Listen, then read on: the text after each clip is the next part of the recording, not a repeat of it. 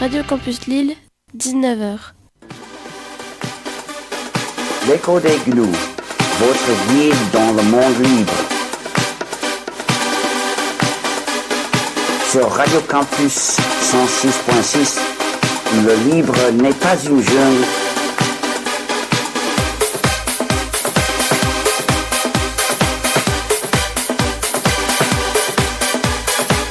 Le libre n'est pas une jungle comme le logiciel privateur. L'écho des gnous. Bonjour et bienvenue dans le 221e numéro de l'écho des gnous, l'émission qui vous explique l'informatique libre. Aujourd'hui, je suis avec Pierre depuis chez lui. Bonjour Pierre. Et bonjour Alexandre depuis chez lui aussi. Cette émission est enregistrée le samedi 3 avril pour première diffusion à la radio le dimanche 4 avril 2021. On va commencer avec des actualités logicielles euh, et avec la sortie de Fedora 34, la version bêta de Fedora 34. Donc Fedora qui est déjà la version bêta de la distribution Red Hat, hein, principale distribution commerciale. Parmi les changements notables, le passage à GNOME 40. Pierre n'est pas un grand utilisateur de GNOME, plutôt, plutôt KDE, donc version majeure de GNOME. Également euh, une nouvelle version de XFCE, des mises à jour dans la gestion du matériel, également quelques nouvelles fonctionnalités pour l'administration système. Je vous laisserai regarder en détail pour regarder sur euh, la brève sur Linux FR. Elle est bien détaillée. Pierre, est-ce que toi tu as un avis particulier sur la question? Non, il n'y a pas. L'un des points qui est, assez intéressant, c'est que désormais, euh, alors c'est un mécanisme qui est pas très connu pour le grand public, c'est SE Linux, Security Enhanced Linux, donc euh, qui est une fonctionnalité de sécurité assez pointue, très compliquée à bien maîtriser, et qui désormais est, ne peut plus être entièrement désactivée après le démarrage sur sur euh, Fedora. Donc on peut encore complètement le désactiver, mais désormais on ne peut plus le désactiver que euh, par des options un, peu plus avancées. Et bah, c'est une option de sécurité. Je recommande, alors là plutôt pour les administrateurs système, je recommande plutôt d'apprendre à maîtriser l'outil plutôt que de le désactiver assez bêtement. Par contre, pour le particulier, normalement, la configuration de base est plutôt correcte. Donc c'est l'un des points un peu à connaître celui-là. C'est on peut plus le désactiver à chaud, il faut redémarrer obligatoirement si on veut complètement le désactiver. Après, le reste, ben voilà, c'est une distribution Linux classique, donc la mise à jour, c'est comme d'habitude, c'est la mise à jour de tout le système avec ben, les nouvelles versions de, l'ensemble des logiciels euh, qui peuvent être intégrés, que ce soit euh, l'affichage, on a parlé des, environnements de bureau, tous les outils système, etc. Mise à jour de Pulse Audio, de Grub, des différents composants qui rentrent dans une distribution Linux. Plan 9 est enfin libéré, Pierre. Tout à fait. Est-ce que tu connais Plan 9, Alexandre? Vaguement de nom, je t'avouerai que tu vas me, nous en apprendre plus. Ouais, parce que beaucoup de gens ne connaissent que de nom. Alors, on va parler un tout petit peu d'histoire. C'est aussi pour ça que j'ai casé cette brève, même si bah, c'est effectivement c'est une grande nouvelle. Euh, on va parler un tout petit peu d'histoire d'informatique. Dans les années 70 euh, est apparu le système les, sont apparus les systèmes Unix. Alors à la base, il y en avait un, puis ça a vite été cloné. Euh, enfin, il y a eu des divergences, on va dire, ont donné euh, la famille des systèmes BSD notamment. Donc les systèmes BSD, c'est les systèmes Unix de l'université de Berkeley à la base. Berkeley Software Distribution pour BSD. Et il y a eu toute une série d'évolutions euh, des systèmes Unix. Mais, et d'ailleurs, GNU is not Unix, mais GNU reprend le, les principes d'Unix au final. GNU n'est pas un système Unix officiel, mais est compatible avec. Et qui est normalisé par une norme qui s'appelle POSIX. Tout à fait. Mais donc les fondateurs, les créateurs d'Unix ne se sont pas arrêtés là. Ils ont eu, euh, ils sont, ils ont eu des idées parce qu'il y, a tout un ensemble de concepts assez spécifiques dans Unix, notamment euh, le tout est fichier. Sauf que plus tard, bah, il y a eu l'introduction de différents éléments sur le système où ah, bah, finalement c'est plus des fichiers, genre euh, l'accès au réseau, ah bah ça, ça passe pas par des fichiers, ce genre de choses. Les développeurs, les créateurs d'Unix se sont dit, et si avec tout, qu'est-ce qu'on a appris, et si on se, lançait dans la création d'un nouveau système d'exploitation Donc c'est devenu le système d'exploitation Plan 9, donc qui a été développé dans les laboratoires de Bell au, milieu des années 80. Et donc ça se base un petit peu sur les concepts d'Unix, mais avec tout un ensemble d'améliorations en se disant Ouais, mais si on veut aller plus loin, maintenant l'informatique, on a aussi des machines qui sont plus puissantes. Il y a peut-être des idées qui sont trop révolutionnaires pour Unix qu'on peut introduire. Alors, c'est un système qui est effectivement assez révolutionnaire. La première version est sortie en 92, la, la première version au grand public en 95. Alors, c'est pas un système qui est réellement utilisable. Alors, pour les bidouilleurs, c'est très intéressant. Pour ceux qui ont des connaissances en informatique, une culture informatique, je vous encourage réellement à non, pas à utiliser ce système au quotidien, parce que c'est ça, c'est vraiment un, gros défi, mais ne serait-ce qu'à l'explorer un petit peu, à essayer d'utiliser. Plan 9, ça permet, tout devient abstrait dans le système, et ça permet même d'utiliser, euh, en fait, tout est fichier, y compris la représentation du système c'est-à-dire le, processeur, la mémoire vive, etc., ça devient entre guillemets des fichiers pour les programmes. Et donc vous pouvez vous mettre à dire alors, mais en fait, mon programme ici, je vais le faire tourner avec le processeur de cette machine-là, puisque c'est un fichier, on y accède à distance, le processeur de cette machine-là, et le disque de cette machine-là, et en fait, il y, a, tout un ensemble de concepts très rigolos. Il y a une interface graphique spécifique, qui a été développé pour Plan 9. Il y a, tout un ensemble de trucs. Ça mérite d'être exploré. Et surtout, là, la grande nouvelle, ce qui fait que bah, on en parle un petit peu ici, c'est que désormais, donc le code de Plan 9, le code complet est enfin disponible librement. Jusqu'à maintenant, en fait, il était la propriété intellectuelle de, des laboratoires Bell, qui ont derrière été récupérés par Nokia.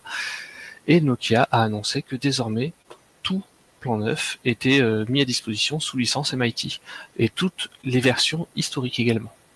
Et est-ce qu'on peut facilement installer sur une machine courante x86 euh, une version de Plan 9 Non, non, on n'installe pas sur une machine, on prend machine virtuelle. Hein. Faut pas être fou non plus.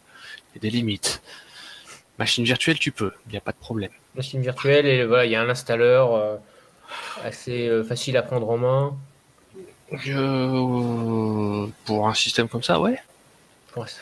Non, il faut suivre les tutoriels pour essayer de comprendre ce que l'interface graphique et c'est faut, faut bien comprendre. On est sur ben, sur ce que ce à quoi peuvent ressembler les expérimentations dans ces milieux-là. C'est on explore des nouveaux concepts, des nouvelles idées et je trouve que c'est rafraîchissant de voir justement ben, des nouvelles idées. Alors pour le, le particulier, pour la personne qui n'est pas intéressée par l'informatique, ça n'a pas grand intérêt. Mais par contre, pour quelqu'un qui a un minimum de culture en informatique, je trouve que c'est toujours intéressant de s'ouvrir à d'autres façons de voir les choses, d'autres façons de concevoir l'informatique. Et se dire, alors plan neuf aujourd'hui, il n'y a, a, plus grand chose euh, qui va en sortir c'est un, un, projet voilà pour euh, ceux qui souhaitent vraiment s'intéresser à l'histoire de l'informatique. Il n'y a pas de nous grand développement autour de plan neuf, mais ça peut donner des idées et il y a des y a des idées de plan neuf qui sont reprises à différents endroits, notamment des, des idées de plan neuf qui ont été reprises dans Linux. Ça, n'est pas interdit, pas, on n'est pas sur des écosystèmes complètement fermés.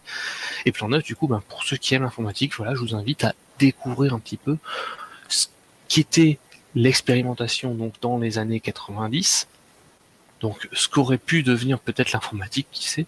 En tout cas, voilà, c'est aujourd'hui, c'est des idées originales qui se détachent bah, de ce qu'on voit dans le monde Linux et de ce qu'on voit aussi dans le monde Windows et macOS. Vous le savez, peut-être le noyau Linux est essentiellement pardon, développé avec le langage C. Et Linus Torvald a donné son feu vert pour utiliser également désormais le langage Rust, Pierre.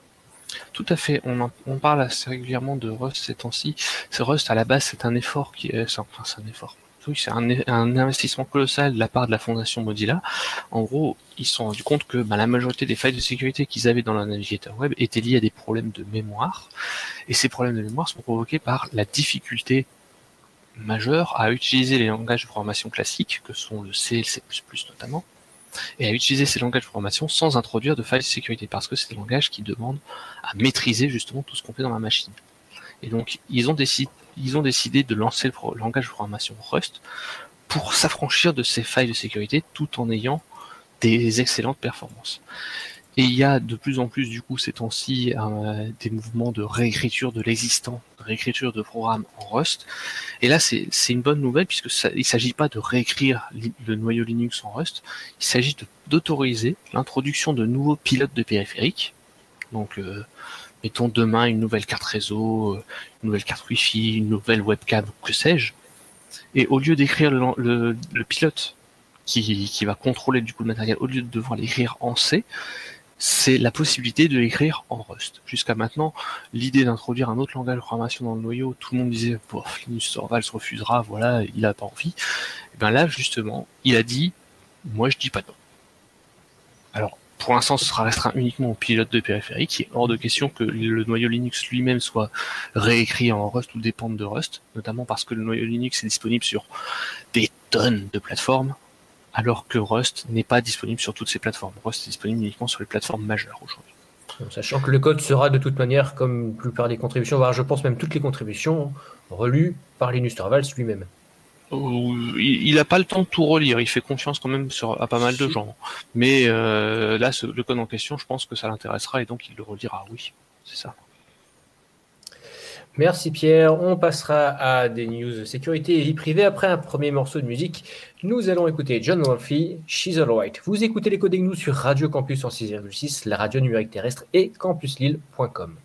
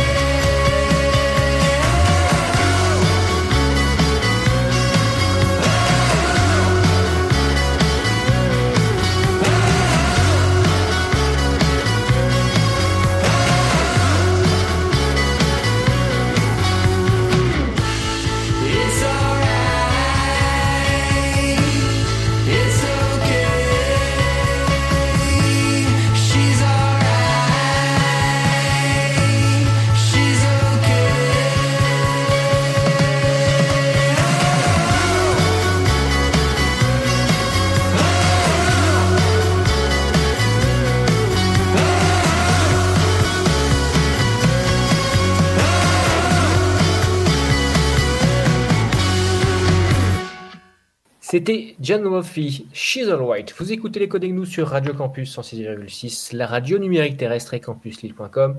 C'est la deuxième partie des actualités. Nous allons donc maintenant évoquer des nouvelles sécurités et vie privée et nous allons commencer avec la fameuse loi séparatisme. Et dans ce projet de loi, il y a donc euh, des dispositions visant à accroître euh, le blocage, les possibilités de bloquer des sites internet. Et sur ce point-là, le gouvernement a déposé un amendement visant à élargir le périmètre euh, des acteurs qui pourraient être sanctionnés euh, dans le cadre du blocage de sites. Donc il s'agit désormais non seulement d'obliger les intermédiaires techniques les plus évidents comme les fournisseurs d'accès à qui on forcerait à supprimer leur serveur DNS les sites bloqués. Également, les plus classiques, de forcer un hébergeur qui soit localisé en France, sinon ça va être compliqué, à supprimer le site. Mais la formulation en fait de cet argument fait que c'est assez vague. Il n'y a pas de liste, on va dire, limitative d'intermédiaires techniques euh, qui pourraient être concernés, mais euh, toute personne, en fait, toute euh, organisation, tout acteur qui ferait obstacle au blocage des sites et qui permettrait de mettre à disposition des solutions techniques permettant de contourner la censure. Alors, on n'a pas dit que les, sites bloqués sont, sont des sites euh, euh, qu'il faudrait euh, soutenir. Hein. Effectivement, on ne soutient pas les, sites, que ce soit terroristes ou, que sais-je. Là, c'est surtout le, terrorisme. Hein, quand on parle séparatisme, c'est la, fameuse menace islamiste, vous savez bien. Mais déjà, on sait très bien qui, et c'est ce qui a eu lieu au Royaume-Uni, il y a des gros risques d'effets collatéraux, hein, des sites tout à fait légitimes, tout à fait légaux, absolument pas menaçants, se bloquer. Donc, euh, notamment, bah, un exemple hein, qui est donné euh, par NetApax, ce serait euh, par exemple sanctionner les, intermédiaires techniques qui mettraient à disposition la possibilité d'utiliser le protocole HTTPS, DNS pardon, over HTTPS. Ce qui fait un peu des nœuds au cerveau à toute personne qui connaît un petit peu le fonctionnement d'un navigateur Internet. Donc, est-ce que tout simplement Firefox pourrait être menacé? Est-ce que le gouvernement pourrait, ou plutôt la justice, avec cet amendement, pourrait interdire Firefox euh, de mettre en place, enfin de distribuer en France une version de Firefox incluant le DNS over HTTPS Oui, quand on lit le texte, oui. Et quand on lit le texte, oui, et c'est, mais ça va même plus loin que ça. Au final, il est interdit moi quand, moi, quand je lis le texte, le, texte, donc le futur 8 du 1 de l'article 6 de la LCVN modifiée, je cite, le président du tribunal judiciaire statuant selon la procédure accélérée au fond peut prescrire à toute personne susceptible d'y contribuer toute mesure propre à prévenir un dommage ou à faire cesser un dommage occasionné par le contenu d'un service de communication au public en ligne. En gros, toute personne susceptible d'y contribuer, c'est n'importe qui. Demain. C'est-à-dire, ça pourrait même nous si on vous explique comment utiliser euh, mais oui. HTTPS. Oui, si on vous donne des, techniques ou si on vous explique comment utiliser un DNS alternatif. Ça peut être aussi nous, si, enfin, ça peut être aussi n'importe quel développeur de logiciel qui, qui fournit un serveur DNS à installer chez soi, qui derrière fasse passerelle vers du DNS over HTTPS. Ça existe. Et cette activité-là, du coup, moi, quand je lis, il est la personne qui développe ça de serait impacté par, euh, par l'article de loi. C'est vraiment ça, ça va très loin comme écriture. Je, je, je comprends pas trop. Je, je comprends je comprends pas comment ce sera applicable. Et derrière, moi, je prends un exemple tout con. Mon fournisseur d'accès internet, j'ai remarqué qu'il y avait un bug sur leur serveur des sur leur, les serveurs DNS qu'ils fournissent. Euh, y a une banque à la con qui utilise un nom de domaine encore plus à la con et ça marche pas bien avec leur serveur DNS. Ben, du coup, chez moi, j'ai mon propre serveur DNS. Mais ça, je suis désolé, du coup, quelqu'un qui vient chez moi a accès à du contenu qui est bloqué. À ce titre, du coup, euh, on peut me prescrire de, des mesures propres à prévenir un dommage. C'est-à-dire, on peut me demander d'appliquer un filtrage. Mais comment ils vont me contacter? Je ne sais pas. Et surtout, ben, si moi, si le dommage a lieu, je veux dire, si quelqu'un accède grâce à mon serveur quelle est ma responsabilité là-dedans? Là, ça, m'inquiète beaucoup parce que tout ce qui est alors auto-hébergement, c'est pas c'est pas impacté, mais par contre tout ce qui est fourniture de services individualisés entre guillemets, donc par exemple fournir un serveur euh, un serveur pour du DNS over HTTPS pour des raisons de vie privée, je rappelle, c'est extrêmement important ce genre de service. Le problème c'est pas que effectivement ça puisse euh, permettre de bloquer euh, des sites des sites dangereux, mais c'est que ça menace des usages légitimes. Comme l'avait été l'interdiction du peer-to-peer d'ailleurs. pas l'interdiction, mais euh, je dirais les... les, les, sanctions débiles sur le peer-to-peer. À l'époque, on avait dit que ça, quand même, ça, aurait pu euh, couler euh, World of Warcraft. World of Warcraft dépendait du peer-to-peer pour diffuser ses mises à jour. Ben oui. une interdiction stricte du peer-to-peer aurait abouti à l'interdiction de World of Warcraft. À l'époque, le protocole de, de, ah, le truc de communication de Skype. Le protocole de Skype était basé sur du peer-to-peer également. Ça aurait bloqué beaucoup de choses. Alors là, ce genre d'écriture, c'est inadmissible.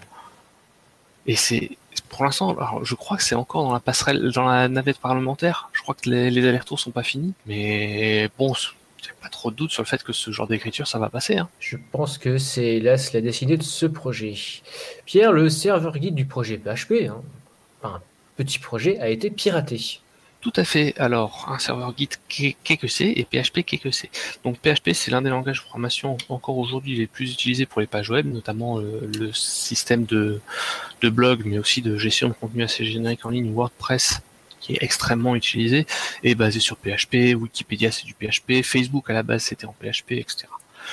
Et euh, un serveur Git, c'est tout simplement un serveur pour stocker le code source.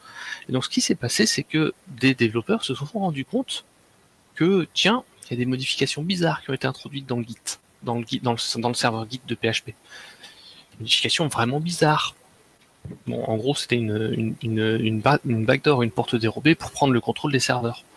Donc, heureusement, ça a été vu très vite. C'est l'avantage d'un un, grand projet comme ça. Il y, a il y a tout le temps des gens qui vont jeter un œil aux modifications qui passent dedans. Donc, heureusement, ça a été vu assez vite mais bah, ça veut dire que le serveur Git n'était plus euh, fiable. Il a été décidé de migrer, et c'est là où je suis un peu triste par contre, il a été décidé de migrer à GitHub, c'est-à-dire un, service centralisé, alors qui, qui appartient à Microsoft désormais, et qui fournit de l'hébergement de code source. Donc, euh, alors, ça règle entre guillemets le problème puisque désormais bah, il faudrait que quelqu'un s'attaque à GitHub pour que pour pirater PHP, c'est ça complique la tâche et surtout ça veut dire qu'il y aura des gens pour administrer le serveur Git désormais parce que a priori c'est que le serveur Git n'était pas forcément très bien administré, mais il y a quand même tout un ensemble de mesures de prévention qui auraient dû être prises par le projet PHP qui n'avaient pas été prises à l'époque et surtout bah là la solution ça a été de dire ben désormais on passe sur une plateforme propriétaire qu'on ne maîtrise pas dans le cloud. Et ça je trouve ça très triste. C'est l'avenir de beaucoup de projets. Hein. Hélas, il y a beaucoup de projets qui décident de passer à ça. Et euh, je suis pas d'accord, on va dire.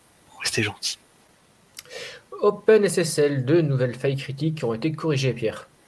Tout à fait. Alors OpenSSL, on en a parlé à plusieurs reprises euh, ces derniers temps. Il y a eu beaucoup de problèmes de sécurité dessus. C'est une implémentation libre de SSL et de TLS, donc le protocole derrière HTTPS notamment, et aussi la sécurisation ben, pour les échanges, que ce soit de mail. Enfin, la plupart des protocoles en fait sont basés sur TLS derrière pour le chiffrement. Et du coup là, c'est une mise à jour assez critique, donc pour ça normalement je parle pas trop des mises à jour de sécurité comme ça. Là, j'en parle juste pour rappeler aux gens, mettez à jour vos logiciels s'il vous plaît, c'est important. Là, alors là, la faille de sécurité, elle est très critique pour les serveurs. C'est-à-dire que si vous gérez un serveur et que vous n'avez pas fait vos mises à jour ces derniers temps, interrompez tout ce que vous êtes en train de faire et allez faire vos putains de mises à jour. on pourra quand même dire, normalement, un administrateur de serveur est quand même censé être au courant qu'il faut mettre à jour régulièrement son, ses machines. oui, mais... Pour, un, pour, dire pour un utilisateur familial personnel, on peut comprendre que mais, régulièrement, normalement, c'est pour quelqu'un qui fait l'administration système, mettre à jour, notamment en plus les versions de, OpenSSL, c'est quand même partie de l'hygiène euh, quotidienne régulière à faire sur, euh, sur tout serveur, si on administre un site internet ou autre genre de choses. Ne sous-estimons pas les gens. Il y a eu beaucoup de gens qui ont dit Ah, mais putain, comment ça se fait? J'ai aucune sauvegarde lorsque le, le data center d'OVH a cramé. Donc peut-être que, vu que les sauvegardes font partie de l'hygiène de base de l'administration de serveur, je pense qu'on peut se permettre de rappeler l'importance des mises à jour. Puis de manière générale, enfin là, ça, impacte aussi les utilisateurs lambda. Mettez à jour vos machines, vos, systèmes si, si, vous avez eu des notifications de mise à jour. C'est pour ça et c'est très important. Google bloque une opération antiterroriste. Euh, le sous-titre c'est Oups la boulette. Alors qu'est-ce qui s'est passé? Euh, Google a révélé et, bloqué une, une cyberattaque donc à, travers son, son instance Project, Zero. Project Zero, en gros, c'est chez Google, c'est une équipe de chercheurs en sécurité informatique qui s'occupe de repérer des failles de sécurité et essayer de les, corriger le plus vite possible de manière euh, responsable, donc en notifiant l'éditeur, etc., et en faisant tout ce qu'ils peuvent pour désamorcer une attaque en cours, afin d'éviter d'impacter globalement tout Internet. Donc c'est un, un, but relativement sain.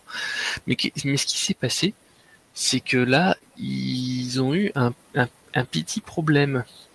Google a bloqué une attaque qui était en cours.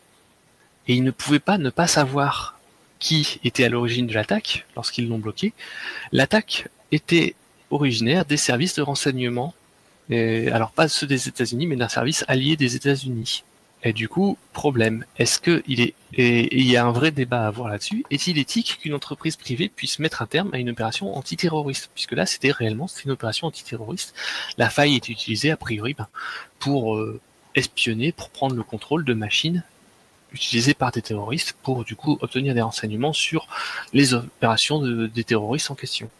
Est-il éthique de, de casser une, une opération antiterroriste? Surtout, est-il éthique qu'une entreprise privée le fasse? Et si elle n'a pas de réquisition d'un tribunal ou. Euh, ça, je ne suis pas contre le fait qu'un gouvernement, dans une opération antiterroriste, utilise des failles de sécurité et demande à une entreprise de ne pas la combler, mais après, euh, pour moi, il faut aussi c'est compliqué. légale.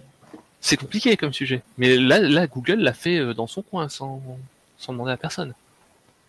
Ils ont, ils ont arrêté l'attaque. Et du coup, ils ont cassé l'opération antiterroriste que là, c'est une opération antiterroriste, mais euh, euh, si c'était, euh, je, dirais, une. Bah, imaginons que Trump était toujours président, j'irais une opération contre des opposants sous couvert d'opération antiterroriste. Ah, mais je dis pas que la question est simple et j'ai pas, j'ai vraiment pas l'intention d'y répondre. C'est pas à moi d'y répondre. Mais la question, je pense, mérite d'être posée. Qu'est-ce qu'on, qu'est-ce qui est admissible? Et au final, est-ce qu'on n'est pas dans un cas où, Google s'est donné des responsabilités et des prérogatives que tout, qui devraient lui être données, mais par une décision publique, une décision politique? Pour moi, c'est ça le problème. C'est juste, euh, est-ce qu'ils ont vraiment le droit de s'arroger ce pouvoir-là? C'est compliqué. J'ai pas, j'ai pas la réponse. Voilà, petit sujet rigolo pour ceux qui veulent un peu de philo en ce dimanche soir, hein, vu que nous, oh, nous c'est samedi matin, donc on va pouvoir bien se pourrir tout le week-end en réfléchissant à ça. Mais vous, c'est le dimanche soir, comme ça, je vous souhaite de beaux rêves. On reste aux États-Unis, Pierre, avec la Californie qui interdit les dark, patterns. Tout à fait. Alors la Californie, il faut bien faut savoir, la Californie, il y, a, il y a deux ans, a passé une loi, le CCPA, le California Consumer Privacy Act, qui est l'équivalent du RGPD un, peu moins bourrin que le RGPD, mais en Californie. Et c'est l'une des, règles, des, réglementations de, données de vie privée les plus strictes aux États-Unis. Et donc là, dans le cadre du CCPA, ils ont décidé de bannir les dark patterns, c'est les méthodes assez dégueulasses qui sont utilisées pour piéger les utilisateurs et leur faire donner des, des données sur de la vie privée sans sans qu'ils s'en rendent compte, sans réellement avoir leur consentement. Je, vais donner un exemple tout con. Lorsque vous allez sur un site pour la première fois, on vous demande d'accepter ou de refuser les cookies. Je ne sais pas si vous avez fait gaffe, mais c'est toujours beaucoup plus compliqué de refuser que d'accepter, ou quasiment toujours. En général, oui. Alors il y a quelques sites qui jouent le jeu où il y a un bouton effectivement tout refuser, mais c'est vrai que souvent euh, il faut aller soit, euh, si on veut refuser, aller rubrique par rubrique. Alors, moi, l'un des plus vicieux que j'ai eu, c'est un site où tout accepter était un bouton, tout refuser, c'était un lien dans le texte, mais le lien n'était pas souligné. En général, c'est quand même fait de manière à ce que y incité à accepter les cookies. C'est un dark pattern, justement. C'est le fait de piéger l'utilisateur pour lui faire accepter. Alors, c'est assez euh, visible celui-là, mais il y en a des beaucoup plus vicieux que ça en mode. La version euh, un peu plus subtile en fait euh, de l'opt-in. Voilà, oui, c'était, il y, en a qui sont extrêmement subtils, euh, genre te faire croire que tu dois t'authentifier pour accéder au contenu, et du coup tu t'authentifies, tu crées un compte, tu donnes des données, ou tu t'authentifies avec un compte Google ou autre, et tu donnes des informations sur tes comptes, euh, sur tes comptes euh, Google ou ce genre de choses. Il y a tout un ensemble de pratiques, et ben donc là, le, but en Californie, c'est de bannir ces pratiques. Alors on verra comment ce sera utilisé parce que c'est bien beau de bannir, mais il faut derrière qu'il y ait des sanctions contre les entreprises. On verra quelles sanctions seront utilisées et euh, on verra quand les entreprises commenceront à tomber là-dessus. Mais ça reste une bonne nouvelle, je pense. Maintenant, euh, à voir si ça marchera réellement partout ou si les gens feront une exception pour la Californie. On revient en France et le CSA. Vous savez que le CSA est toujours tenté d'accroître ses pouvoirs, notamment sur Internet. Et maintenant, il veut encore plus de moyens pour endosser le costume de l'ARCOM. Tout à fait. Donc, euh, pour rappel, CSA et Adopi fusionnent. Fusion, ça devient l'ARCOM. Donc l'ARCOM qui est, je sais même plus la signification, mais euh, concrètement, tu fusionnes deux entités, tu leur donnes plus de responsabilités, ça nécessite plus de moyens. Et donc là, le, le, CSA explique que bah, pour les nouveaux pouvoirs qui leur seront euh, donnés, c'est, il sera nécessaire d'avoir euh, accès à du plus de moyens, plus de sous. Donc c'est nous qu'on va payer pour se faire sanctionner par le CSA et pour que le CSA puisse interdire plus de choses et retirer encore plus de des maigres euh, droits que l'on a sur les œuvres diffusées. Ça va être bien. Ça va être très très bien. Donc on attend toujours que l'ARCOM apparaisse, hein, mais ça va pas tarder. Tu penses, Pierre, qu'on veut remettre en cause notre droit à la copie privée? Je. Ben, il est déjà largement remis en cause aujourd'hui. Par contre, on a le droit de payer la redevance copie privée. Et ça, on peut encore élargir l'assiette Tout à fait. de contribution à la redevance copie privée. On continue d'autres brèves. Après un second morceau de musique, nous allons écouter The Liquid Kitchen Graveyard. Vous écoutez les codes nous sur Radio Campus 106,6, la radio numérique terrestre et campuslille.com.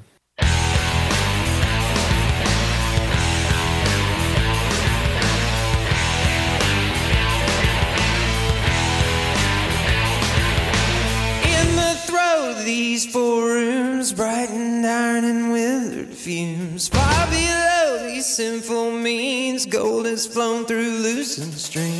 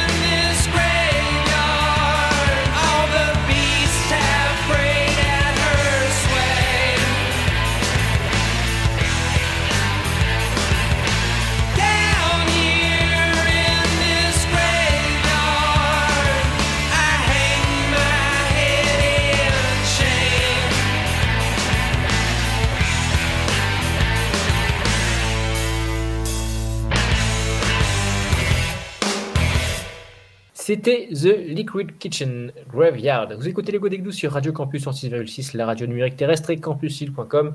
C'est la troisième partie des actualités. Pierre, on va parler obsolescence des intéléphones. Pierre est inspiré par nos voisins québécois. Je veux dire smartphone, je préfère utiliser une francisation. Et Qualcomm, donc euh, principal fabricant de puces pour téléphone portable, donc puces basées sur la technologie ARM, est pointé du doigt. Tout à fait. Alors là, il s'agit du fabricant de téléphone, euh, enfin de d'un téléphone, il s'agit du fabricant euh, Fairphone, qui a pour but de, de vendre des téléphones portables avec une empreinte écologique diminuée, minimalisée autant que possible. Surtout euh, une possibilité de le réparer beaucoup plus. Enfin, en fait, déjà une possibilité de le réparer, ce qui est quasi impossible maintenant avec un téléphone euh, contemporain. Alors, et de le réparer, et en plus, juste avec un tournevis. C'est-à-dire qu'on n'a même pas besoin d'un pistolet thermique pour enlever la colle ou des, trucs comme ça. Parce que ça, quand, quand tu commences à sortir ce genre d'outils, c'est un peu pénible.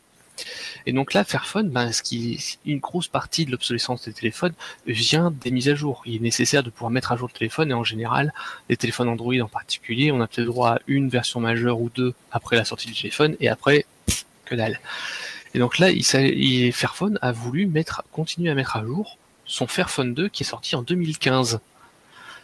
Et donc il est sorti en 2015 avec Android 5 et là ils viennent enfin de diffuser la mise à jour à Android 9. Alors Android 9 qui est pas tout récent, hein, qui a déjà de 3 ans, mais ils ont expliqué que le principal problème pour eux, ça a été Qualcomm. Parce que Qualcomm a décidé d'arrêter le support de la puce, donc le SOC, la puce principale du téléphone, ils ont décidé d'arrêter le support de cette puce à partir d'Android 6. C'est compliqué du coup. C'est très compliqué. Et en fait, c'est là on arrive sur le cœur du problème avec Android, c'est que Android, c'est du Linux. Parce que là, c'est pas révolutionnaire comme information. Sauf que c'est du Linux, mais les fabricants de téléphones portables, les fabricants de puces pour téléphone portable ont une très très très très très, très tu peux mettre beaucoup de traits ici, hein, au montage je te laisse les multiplier. Euh, les, fabricants de puces ont une exécrable habitude, c'est que plutôt que de fournir au projet Linux les patchs pour supporter leurs puces, plutôt que de fournir une documentation, ils fournissent aux fabricants de téléphones, aux intégrateurs, ils leur fournissent un noyau Linux patché tenez, prenez ce noyau et puis ben on a mis les patchs dedans pour que notre matériel il fonctionne. C'est, il ne sépare même pas proprement pour dire ben ici ça c'est nos pilotes à nous, ça c'est le noyau Linux normal. Et du coup derrière, on ne peut pas mettre à jour le noyau Linux correctement. Donc ça implique pas de mise à jour de sécurité. Et dans le cas des mises à jour système d'Android, les, les versions plus récentes d'Android demandent des noyaux Linux plus récents. Ça paraît logique si la puce de votre téléphone ne peut pas être utilisée sur un, Linux, un noyau Linux plus récent, vous ne pouvez pas mettre à jour la version d'Android. Fin. Ce qui paraît logique. Et ben du coup, c'est le problème sur la majorité des puces. Qualcomm fait comme les autres et décide de ne pas supporter plus loin que euh, deux ans. Et encore, je suis large en disant deux ans. C'est assez problématique. De supporter des architectures pendant longtemps. Hein. Ah oui, oui, mais, mais en fait, comme on fournit aucune forme de documentation, eh ben, on peut rien faire. Il n'y a pas de documentation, il n'y a, y a, y a rien. Ça, si, il y a peut-être moyen de le faire, mais ça va prendre des années pour chaque puce. Et des puces, il y en a qui sortent très régulièrement, donc euh, personne ne va prendre le temps de faire ça. Parce que c'est intenable. Souvenez-vous, SCO, une entreprise très regrettable, éditeur d'un Unix qui euh, revendiquer la paternité des droits d'auteur sur Linux. C'était un vieux feuilleton de la fin des années 90, début des années 2000, qui s'est terminé, sauf que a été racheté par une entreprise, Xinios, et visiblement ça a l'air contagieux, hein, ça a l'air de s'attraper par, euh, par ingestion, puisque cette entreprise attaque désormais IBM et Red Hat sur la paternité de Linux. Le retour du FUD. C'est ça. Alors, le, tu disais fin des années 90, c'est plutôt début des années 2000, hein, les histoires de SCO. Euh, c'est vieux, hein, c'est quasiment un marronnier pour tout le monde de l'informatique euh, autour de, Linux euh, et d'Unix. En 2007, SCO a, été a, perdu, on va dire, parce qu'on a reconnu que bah, en fait, ils n'ont jamais eu les droits sur Unix. Alors entre temps, on s'est rendu compte que Microsoft avait utilisé SCO comme euh, comme une marionnette pour attaquer Linux, etc. Enfin, c'était toute une période vraiment dégueulasse avec des attaques stupides dans tous les sens. Le Linus Torvalds, donc le créateur du noyau Linux, avait dû, enfin, avait fait- fait un article. Il avait dit, euh, j'avoue, je ne suis pas l'auteur de Linux. C'est la petite souris qui m'a ramené le code source et qui l'a mis sous mon oreiller. C'était aller très très loin hein, là-dedans. Et ben donc là, ils sont revenus d'entre les morts pour recommencer. Et ils, ils affirment que ben comme ils ont racheté euh, à la base, donc euh, c'est Xinios qui a racheté SCO, qui avait racheté, je sais, je sais plus quelle entreprise, qui avait racheté euh, les droits d'Unix. Mais, c- mais on, a, on est sur des trucs qui sont hyper loin. Et donc là, ben, maintenant, ils attaquent IBM et Red Hat en disant euh, c'est pas vous qui avez créé Linux, euh, Linux est un dérivé d'Unix et donc euh, ben, c'est à nous. C'est ridicule. Donc Ils sont peut-être maqués avec un cabinet d'avocats. Ils avaient besoin de Ouais. d'argent. donc IBM a, a dit euh, bon ben c'est juste le retour des des Patent troll. là. Non mais c'est Pas du patent troll, c'est du copyright troll. C'est du copyright troll, oui, effectivement, Pierre. C'est le retour. Bon ben ils sont comme leurs prédécesseurs, mais il y a y a aucun fondement dans leurs attaques et donc on s'y opposera. En espérant Voilà, qu'il mais- l'ait donc dans le fondement. C'est ça. je m'excuserai pour euh, ce, ce- ce jeu de mots. Il y en aura d'autres. Du Rififi à la Free Software Foundation, Pierre. Ouais, on pouvait pas ne pas en parler, même si bon, euh, Alexandre et moi, on n'était pas très fans de parler de ce sujet-là. Donc, on avait parlé déjà il y a, un certain temps, ça date de 2019, je crois. On avait parlé du fait que Richard Stallman avait dû quitter la présidence de la Free Software Foundation et euh, avait dû quitter le MIT. Alors, euh, pour euh, faire très très court sur l'histoire, ce qui s'était passé, c'était que il avait pris la défense de l'un de ses anciens collègues et amis, euh, je ne me souviens plus le prénom, c'est Minsky, qui était euh, docteur en intelligence artificielle et qui a été accusé dans le cadre des affaires Epstein. Donc accusé d'avoir profité de services euh, de filles, euh, on va dire forcées par Epstein. De jeunes mineurs. Voilà. Euh, depuis, hein, il a été prouvé que ben, il n'y avait pas de, a priori que c'était faux dans le cas de Minsky. Et euh, ce qu'avait le tort de Stallman, ça avait été de dire arrêtez de dire que Minsky a forcé les gens. Vous n'avez, il n'y a pas d'élément pour ça.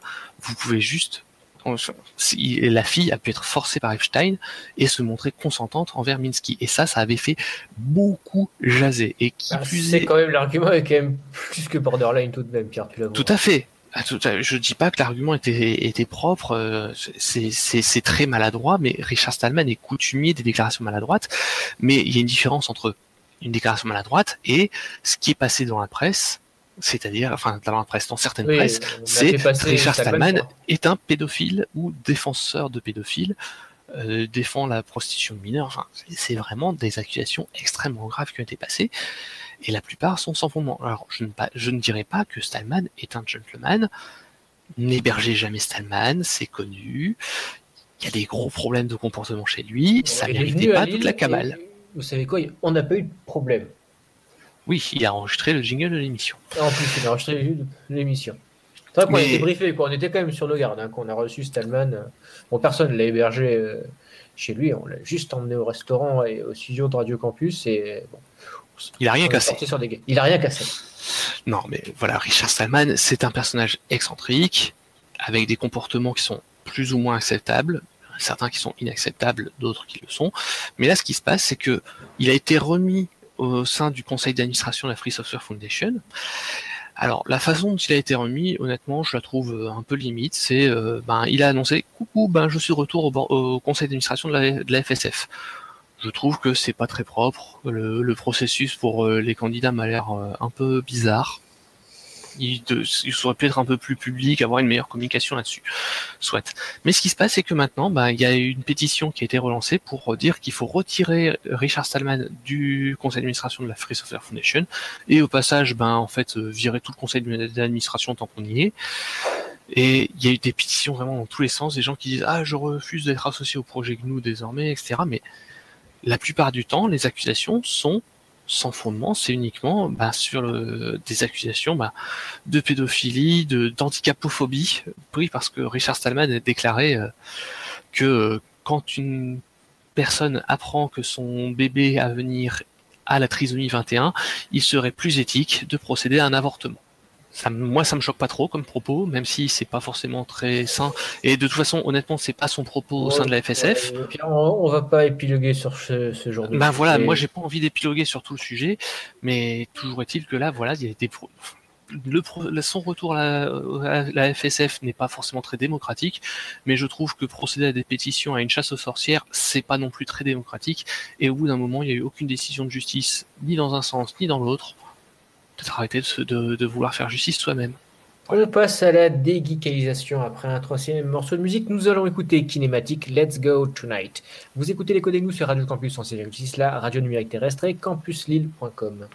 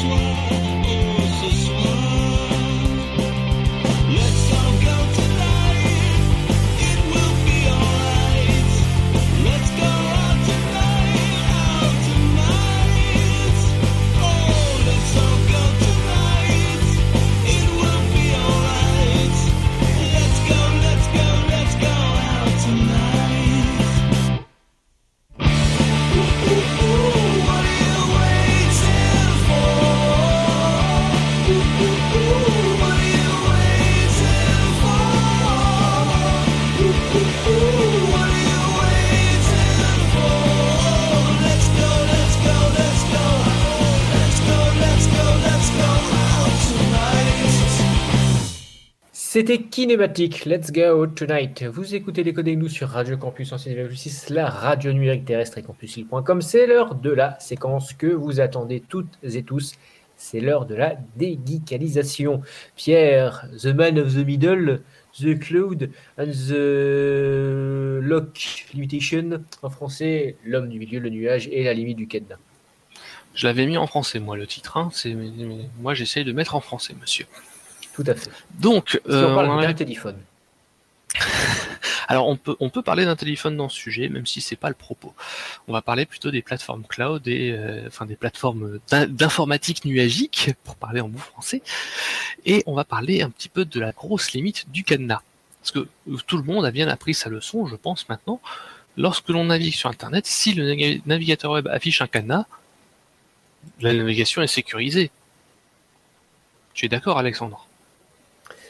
C'est ce qu'on essaie de faire comprendre aux gens. C'est Tout à fait. Ce qu'indique le navigateur. C'est au moins un, moyen, je dirais, assez rapide et assez clair euh, au niveau du navigateur pour le grand public de comprendre que au moins euh, il y a une un début de sécurisation. voilà, au, moins ça passe pas en clair. ça ne passe pas en clair, mais ça avec passe. un site avec de euh, et c'est unique avec un site dont l'identité a été validée, a été vérifiée. Ça reste mieux que rien ça reste mieux que rien. Mais le problème, c'est qui c'est qui a accès aux données. Et c'est là où ça devient très rigolo. En général, lorsqu'on a des sites qui font du HTTPS, donc qui pratiquent le chiffrement, la réflexion générale, ça va être de dire, ben, si le site, est si la, ma communication est chiffrée, ça veut dire que personne d'autre que moi et le site de cible n'ont accès à nos échanges. Ça paraît légitime. Jusque-là, c'est vrai. Et eh ben, jusque-là, c'est faux. Dans le, dans le canal de communication. Et ben, le problème, c'est que c'est faux. Et je voudrais qu'on en parle un petit peu parce que c'est un point qui a été levé récemment dans le cadre de, on en avait parlé très brièvement il y a deux semaines, euh, dans le cadre de la, du partenariat entre l'État et Doctolib pour la gestion des, de la campagne de vaccination. Et le problème, c'est que euh, ben, ce qui avait été levé, c'est oui, alors Doctolib euh, héberge ses données, chiffre ses données de son côté, etc.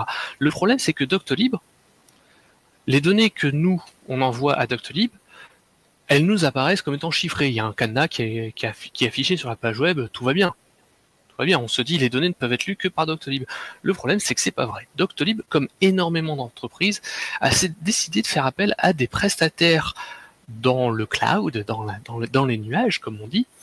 Ils ont décidé de faire appel notamment à l'entreprise Cloudflare. Cloudflare fournit un service à la base, c'est un service de CDN, Content Delivery Network. Alors, je vais passer sur les détails techniques de ce qu'est le CDN, mais tout simplement, il faut imaginer que lorsque vous vous connectez ben, sur Doctolib, mais c'est valable sur plein de sites, quand vous connectez au site web, vous vous connectez chez Cloudflare, votre communication est chiffrée avec les serveurs de Cloudflare, et Cloudflare derrière va lui-même se reconnecter sur le site enfin sur les serveurs du site que vous voulez contacter et rechiffrer la communication derrière. Mais ça veut dire que Cloudflare est au milieu et Cloudflare a accès à toutes les données en clair, puisque c'est Cloudflare qui chiffre d'un côté, déchiffre, puis rechiffre de l'autre.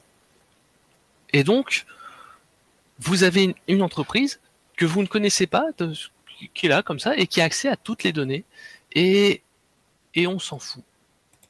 Et c'est ça, c'est le point qui m'inquiète réellement, c'est tout le monde s'en fout. Il y a, 3-4 ans, il y a eu une grosse faille de sécurité chez Cloudflare, il y a eu un bug qui faisait que ben, si vous aviez entre guillemets de la chance sur les pages que vous visitez, vous aviez une chance au, tirage d'avoir à la fin de la page que vous consultiez un bout de la mémoire vive du serveur de Cloudflare qui était, qui était réaffiché.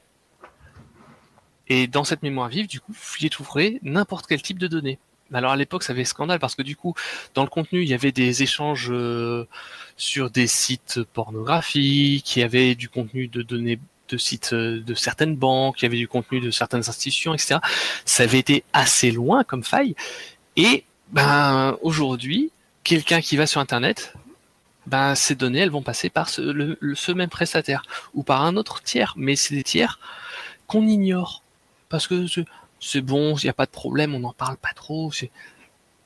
Ils rendent service, voyons, ils permettent de chiffrer. Et en fait, ce que permet Cloudflare, finalement, ça permet à des gens qui n'ont pas forcément assez de compétences pour gérer un, service tel que le leur, c'est déléguer une partie du travail. Mais du coup, déléguer une partie du travail, ça veut dire aujourd'hui déléguer l'accès à toutes les données à une entreprise américaine, régie par les lois américaines, et y compris des données sensibles, puisque là on parle de données médicales dans le cas de Doctolib. Tous les rendez-vous Doctolib, on peut l'affirmer, il n'y a aucun, aucun problème à l'affirmer.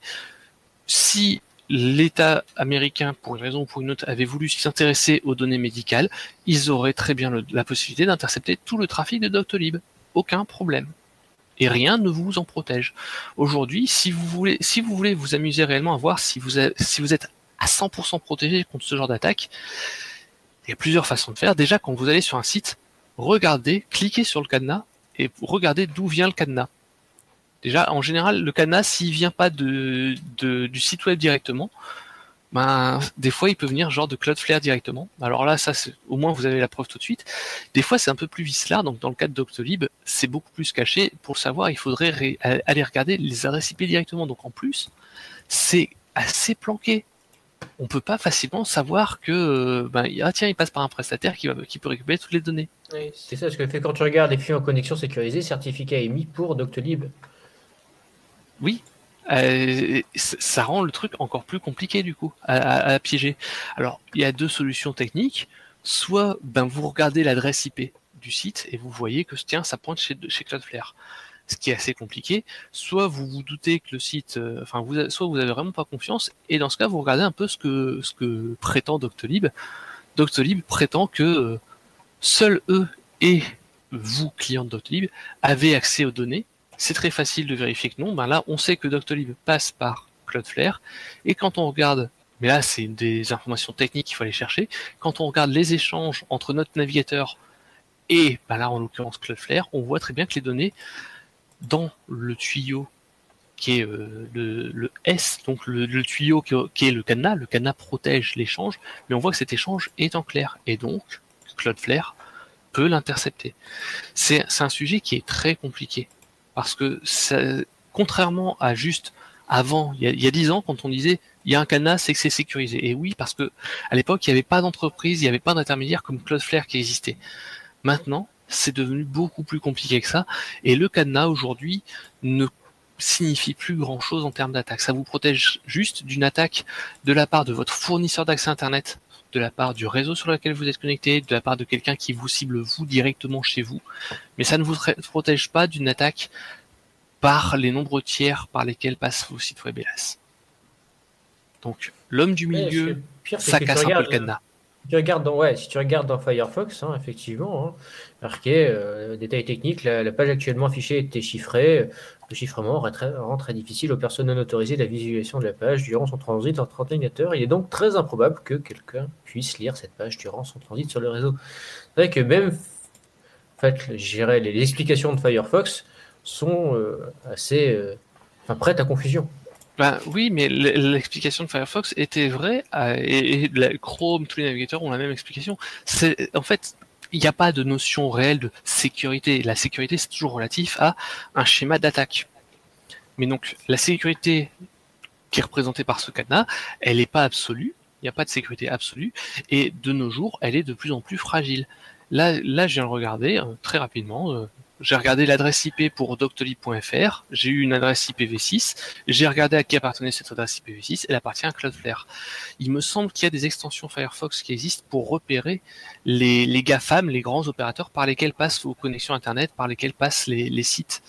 Ça peut être une piste pour repérer Cloudflare, mais ça va être assez déprimant puisque vous allez le voir partout, partout, partout. Aujourd'hui, c'est tentaculaire. Merci Pierre pour cette déguicalisation. C'était le 221e numéro de l'Éco-Nous, enregistré le samedi 3 avril pour diffusion le dimanche 4 avril. On se retrouve dans deux semaines pour l'Éco-Nous 222, diffusé le dimanche 18 avril. Il ne nous reste plus qu'à vous souhaiter une bonne fin de week-end Pascal, aux autres également. Vous avez prévenu qu'il y aurait un autre jeu. Au revoir à tous. Bon week-end. Et tout de suite, vous avez rendez-vous avec Chupapimento et on se quitte en musique avec Overnoises Slash.